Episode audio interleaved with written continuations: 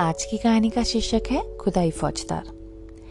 सेठ नानक चंद को आज फिर वही लिफाफा मिला तथा वही लिखावट सामने आई तो उनका चेहरा पीला पड़ गया। लिफाफा खोलते हुए हाथ और मन दोनों कांपने लगे। खत में क्या है, यह उन्हें खूब मालूम था। इसी प्रकार से दो खत पहले पा चुके थे। इस तीसरे खत में भी वही धमकियाँ हैं, इनमें उन्हें संदेह न था। खत हाथ में लिए वे आकाश की ओर ताकने लगे। वो दिल के मज़बूत व्यक्ति थे। धमकियों से डरना उन्होंने ना सीखा था। मुर्दों से भी अपनी रकम वसूल कर लेते थे। दया अथवा उपकार जैसी मानवीय दुर्बलताएँ उन्हें छू भी ना गई थी। नहीं तो महाजन ही कैसे बनते? उस पर धर्मनिष्ठ भी थे। हर पूर्णमासी को सत्यनारायण की कथा सुनते थे। हर मंगल को महावीर जी को लड्डू चढ़ाते थे। नित्य प्रति जमुना में स्नान करते थे तथा हर एकादशी को व्रत रखते और ब्राह्मणों को भोजन कराते थे। और इधर, जब से घी में तगड़ा फ़ायदा होने लगा था, एक धर्मशाला बनवाने की फ़िक्र में थे। ज़मीन सही कर ली थी। उनके आसामियों में सैकड़ों ही थवई और बेलदार थे, जो केवल सूद में कार्य करने को तैयार थे। इंतज़ार यही था कि कोई ईट और चूने वाला फंस जाए और दस बीस हज़ार का दस्तावेज़ लिखा ले तो सूद में ईट और चूना भी मिल जाए। इस धर्मनिष्ठा ने उनकी आत्मा को और भी ताकत प्रदान कर दी थी। देवताओं के आशीर्वाद और प्रताप से उन्हें कभी किसी सौदे में घाटा नहीं हुआ, तथा भीषण परिस्थितियों में भी वे स्थिर चित व्यक्ति थे। मगर जब से ये धमकियों से भरे खत मिलने लगे थे, उन्हें बरबस तरह तरह की शंकाएँ व्यतीत करने लगी थी। कहीं वाकई डाकू ने छापा मारा तो कौन उनकी सहायता करेगा? देवी देवी आपदाओं में देवताओं की मदद पर वे ताक्या कर सकते थे। बस सिर पर लटकती हुई तलवार के सामने वह श्रद्धा कुछ कार्य न देती थी। रात को उनके द्वार पर केवल एक चौकीदार आता था। यदि दस बीस हथियारबंद आदमी आ जाए तो अकेला क्या कर सकता है? शायद उनकी आहट पाते ही भाग खड़ा हो। पड़ोसियों में ऐसा कोई नज़र नहीं आता था जो इस संकट में काम आए। यद्यपि सभी उनके असामी रह चुके थे, मगर यह एहसान फरामोशों का संप्रदाय है।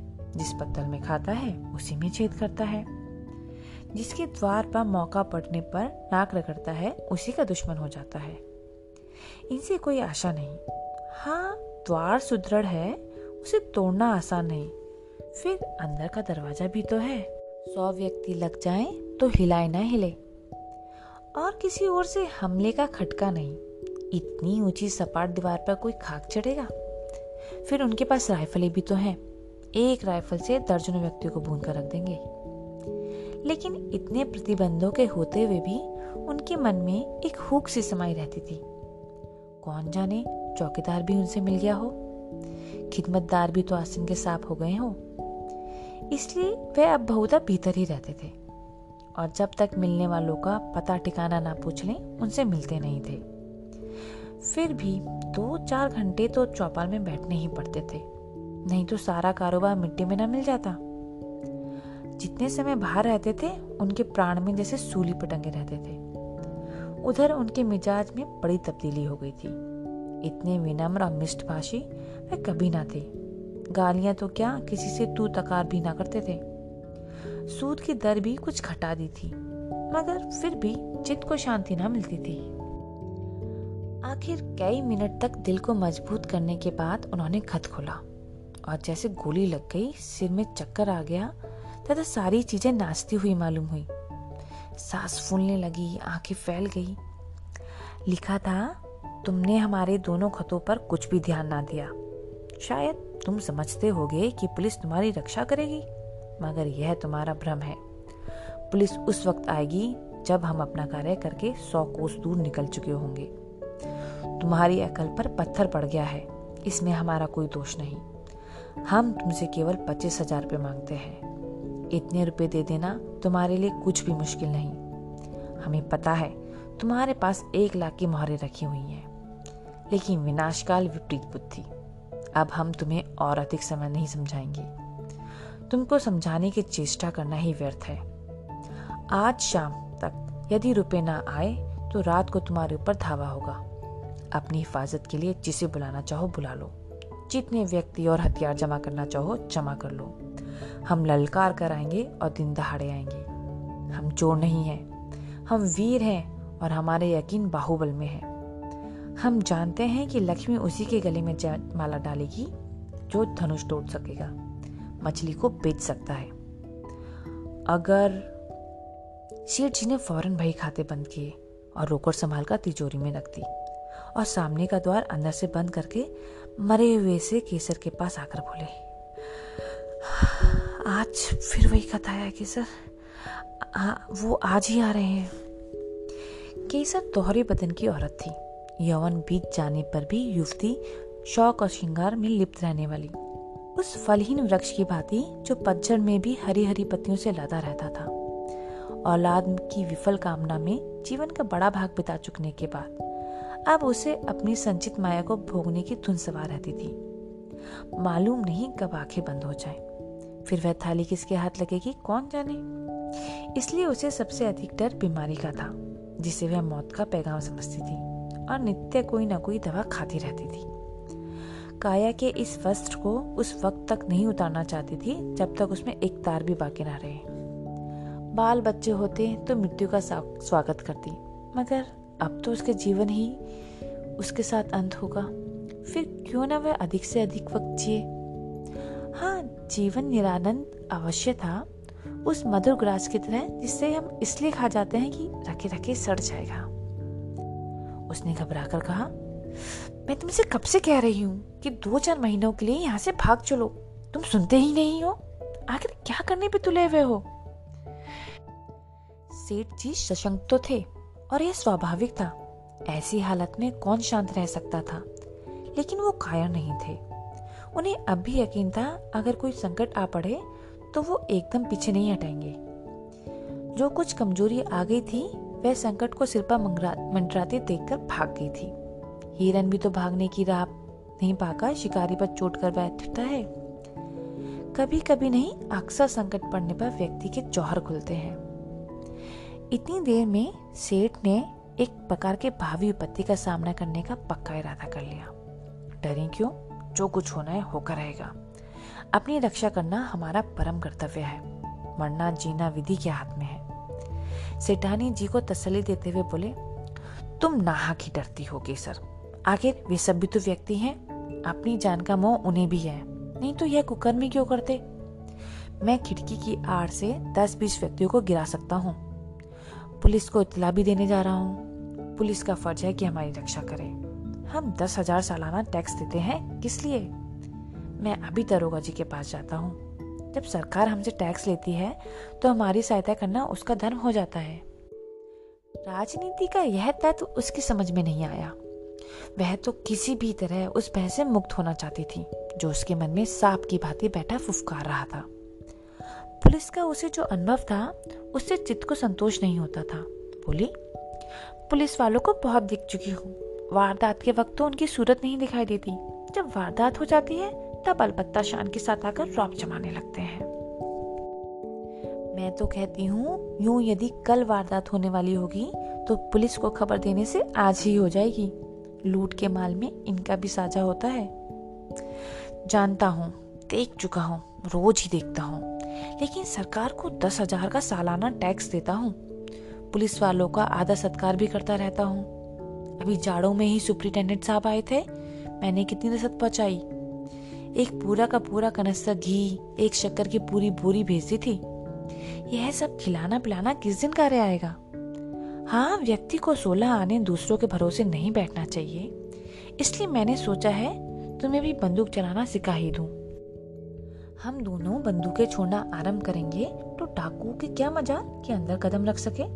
प्रस्ताव हास्यजनक था। केसर मुस्कुराकर बोली हाँ हाँ और क्या? अब आज मैं बंदूक चलाना सीखूँगी। तुमको तो जब देखो हँसी ही सूझती है। इसमें हँसी की बात क्या है? आजकल तो औरतों की फौजी बन रही हैं। सिपाहियों की तरह औरतें भी कवायद करती हैं, बंदूक चलाती हैं, मैदानों में खेलती हैं।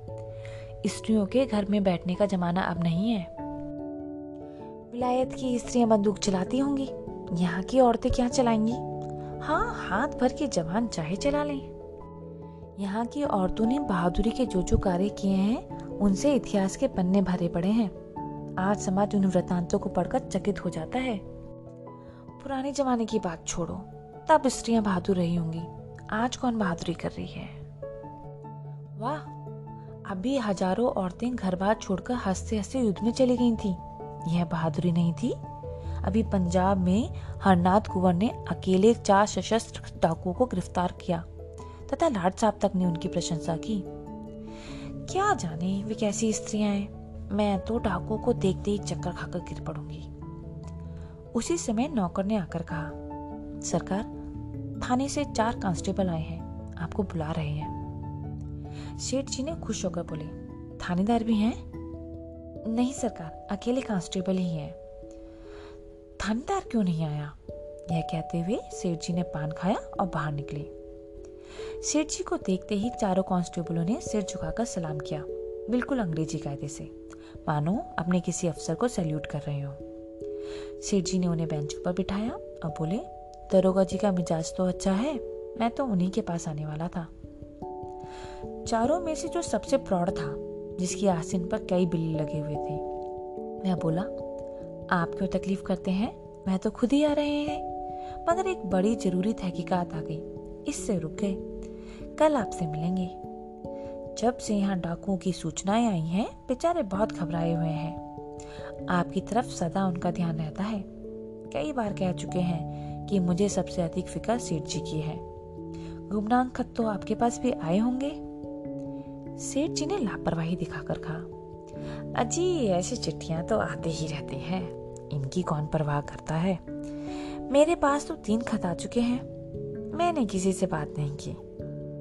कांस्टेबल हंसा, दरोगा जी को सूचना मिल चुकी है। वाकई? हाँ साहब रत्ती रत्ती सूचना मिलती रहती है। यहाँ तक मालूम है कि कल आपके घर पर धावा होने वाला है। तभी तो आज दरोगा जी ने मुझे आपकी खिदमत में भेजा है। लेकिन वहाँ कैसे खबर पहुँची? मैंने तो अभी किसी से कहा भी नहीं। कांस्टेबल ने रहस्यमय भाव से कहा, हजूर, यह मत पूछे। इलाके के सबसे बड़े सेठ के पास ऐसे खत आए और पुलिस को पता ना हो। भला, कोई बात है? फिर ऊपर से बराबर ताकीद आती रहती है आपके लिए। और हजूर, सरकार भी तो आप ही के बूते पर चलती है। सेठ साहूकारों के जानमाल की हिफाजत ना करें तो रहे कहा? हमारे होते मजाल है। कोई आपकी ओर तिरछी आँखों से देख सके? मगर यह कमबक डाकू इतने दलेर और तादाद में इतने अधिक हैं कि थाने के बाहर उनसे मुकाबला करना बड़ा मुश्किल है। दरोगा जी कारत मांगने की बात सोच रहे थे, लेकिन ये हत्यारे कहीं एक जगह तो रहते नहीं। आज यहाँ हैं तो कल यहाँ से 200 कोस दूर। कारत मांग कर ही क्या किया जाए? इलाके की रियाया की तो हमें फ़िक्र नहीं। हजूर मालिक है। आपसे क्या छिपाएँ? किसके पास रखा है इतना माल असबाब और यदि किसी के पास दो चार सौ की पूंजी निकल ही आई तो उसके प्रति पुलिस डाकुओं के पीछे अपनी जान हथेली पर लिए फिरेगी। उन्हें क्या, वो तो छुटते ही गोली चलाएँगे, वो भी छुप के हमारे लिए तो हज़ार बंदिशें हैं। कोई बात बिगड़ जाए तो उल्टे अपनी ही जान आफत में फंस जाए। हमें तो ऐसे राह चलना है कि सांप मरे और लाठी ना टूटे। इसलिए दरोगा जी ने आपसे अर्ज़ करने को कहा है कि आपके पास जोखिम की जो वस्तुएँ हो, उन्हें लाकर सरकारी खजाने में जमा कर दीजिए। आपको उसकी रसीद दे दी जाएगी। ताला और मुहर आप ही की रहेगी। जब ये हंगामा ठंडा हो जाए तो मंगवा लीजिएगा। इससे आपकी भी बेफिक्री हो जाएगी और हम भी ज़िम्मेदारी से बच जाएँगे। नहीं, खुदा ना करे कोई वारदात हो जाए तो हजूर को तो नुकसान जो होगा, वो होगा। हमारे ऊपर भी जवाबदेही आ जाएगी। तथा ये जालिम सिर्फ़ माल असबाब लेकर ही तो जान नहीं छोड़ते। खून करते हैं, घर में आग लगा देते हैं, यहाँ तक कि स्त्रियों की बेइज्जती भी करते हैं। हजूर तो जानते हैं, होता है वही जो तकदीर में लिखा है। आप इकबाल वाले व्यक्ति हैं, डाकू आपका कुछ नहीं बिगाड़ सकते। सारा कस्बा आपके लिए जान देने को तैयार है।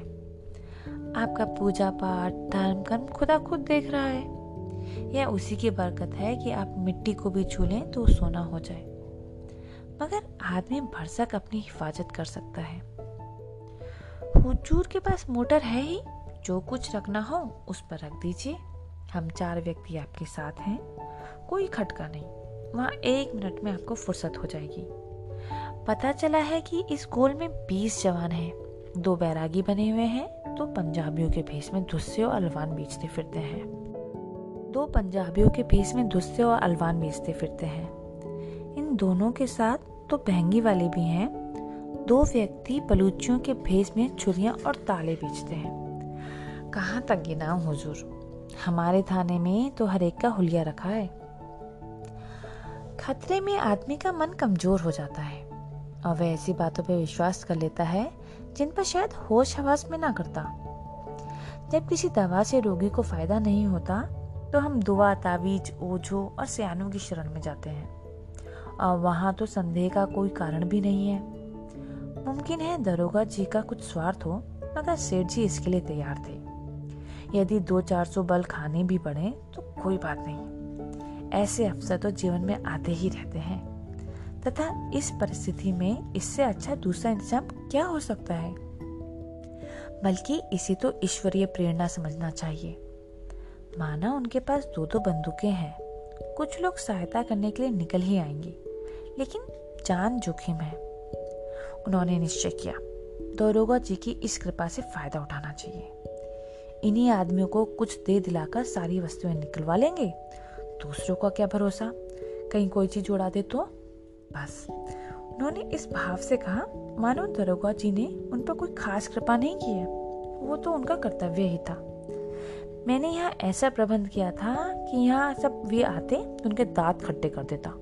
सारा कस्बा सहायता के लिए तैयार था। सभी से तो अपना मित्र भाव है, मगर दरोगा जी की तजवीज मुझे पसंद है। इससे वह भी अपनी ज़िम्मेदारी से बरी हो जाते हैं। अब मेरे सिर से भी फ़िक्र का बोझ उतर जाता है। मगर भीतर से चीज़ें बाहर निकाल निकाल कर लाना मेरी बुद्धि की बात नहीं। आप लोगों की दुआ से नौकर चाकरों की तो कमी नहीं है, लेकिन किसकी नीयत कैसी है, कौन जान सकता है? अगर आप लोग कुछ मदद करें तो काम आसान हो जाएगा। हेड कांस्टेबल ने बड़ी खुशी से यह स्वीकार किया और बोला, हम सब हजूर के ताबेदार हैं। इसे मदद की कौन सी बात है?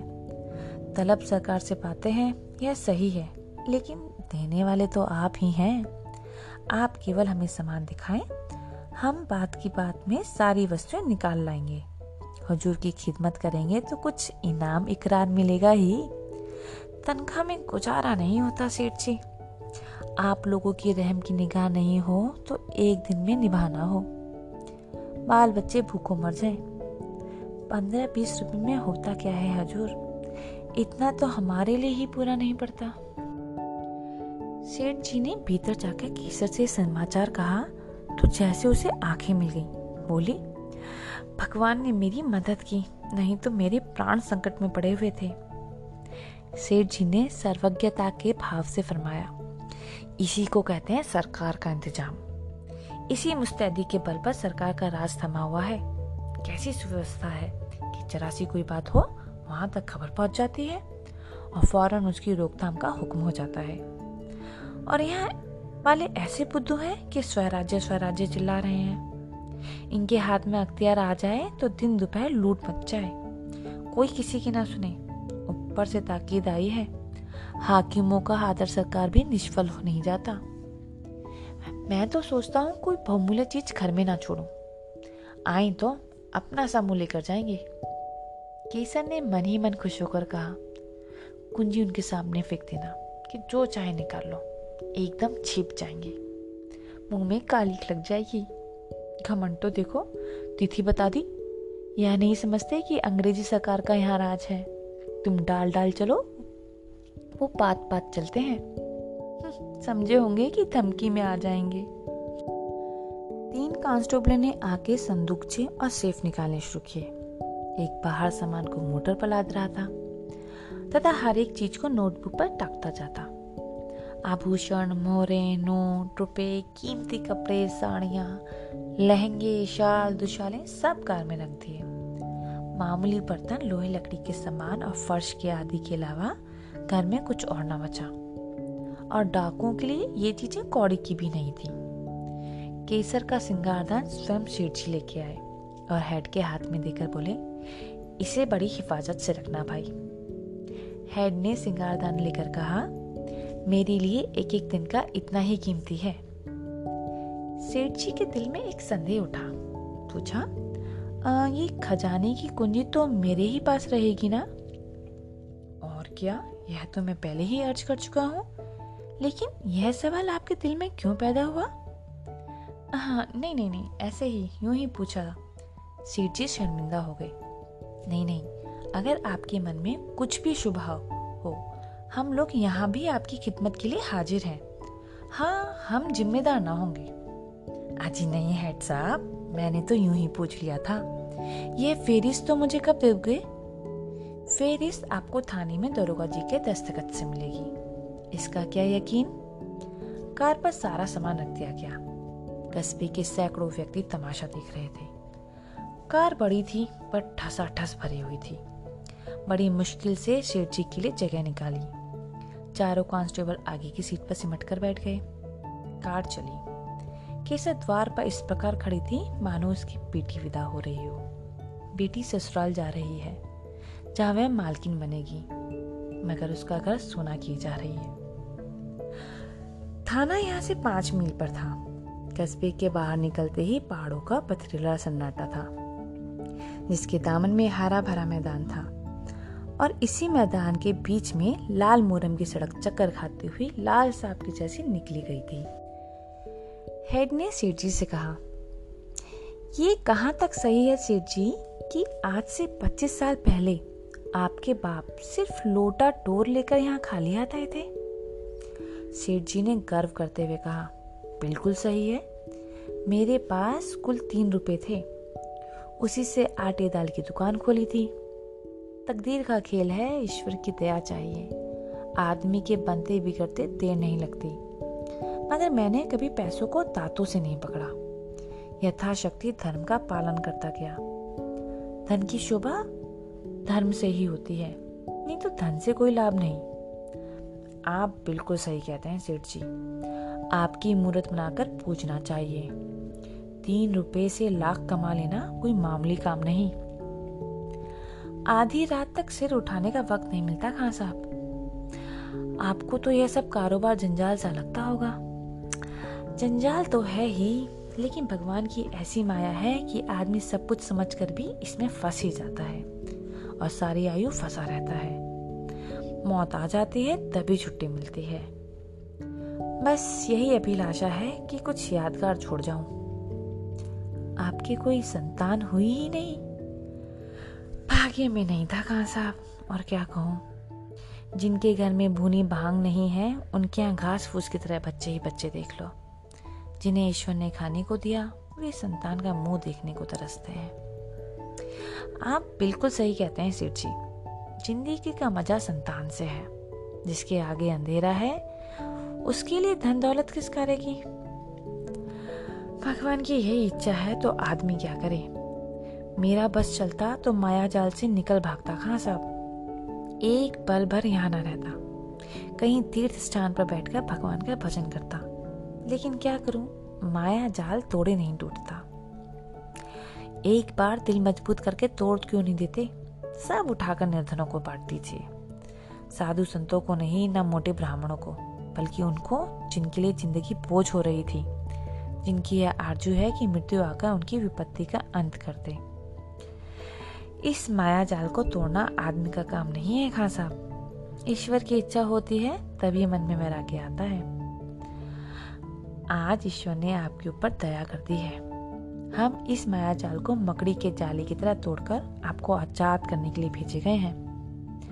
भगवान आपकी भक्ति से प्रसन्न हो गए हैं और आपको इस बंधन में नहीं रखना चाहते। जीवन मुक्त कर देना चाहते हैं। ऐसी ईश्वर की दया हो जाती तो क्या पूछना खां साहब भगवान की ऐसी कृपा है। सेठ जी, विश्वास मानिए। हमें इसलिए उन्होंने मृत्यु लोक में तैनात किया है। हम कितने ही माया जालों के कैदियों की पेड़ियाँ काट चुके हैं। आज आपकी बारी है। सेठ जी की नाड़ियों में जैसे खून का प्रवाह बंद हो गया। सहमी हुई आँखों से सिपाहियों को देखा। फिर बोले, आप बड़े हसोड़ होगा साहब। हमारे जीवन का सिद्धांत है कि किसी को कष्ट मत दो। मगर ये रुपए वाले कुछ ऐसे औंधी खोपड़ी के लोग हैं, जो उनका उद्धार करने आता है। उसी के शत्रु हो जाते हैं। हम आपकी बीड़ियाँ काटने आए हैं, लेकिन यदि आपसे कहें कि यह सब जमा जत्था लता पत्ता छोड़कर घर की ला लीजिए तो आप चीखना चिल्लाना शुरू कर देंगे। हम लोग वही खुदाई फौजदार हैं जिनके इतलाई पत्र आपके पास पहुँच चुके हैं। सेठ जी मानो आसमान से पाताल में गिरे। सियारी ज्ञानेन्द्रियों ने जवाब दे दिया। इसी मूर्छा की दशा में वे मोटर कार से नीचे धकेल दिए गए और गाड़ी चल पड़ी। सेठ जी की चेष्टा जागी। बद आवाज़ गाड़ी के पीछे दौड़े। हुजूर सरकार तबाह हो जाऊँगा मैं। दया कीजिए, घर में एक कौड़ी भी नहीं है। हेड साहब ने खिड़की से बाहर हाथ निकाला और तीन रुपए ज़मीन में फेंक दिए। मोटर की चाल तेज हो गई। सेठ जी सर पकड़ कर बैठ गए और विक्षिप्त नेत्रों से मोटर कार को देखा, जैसे शव स्वर्गारोही प्राण को देखे। उनके जीवन का सपना उड़ा चला जा रहा था।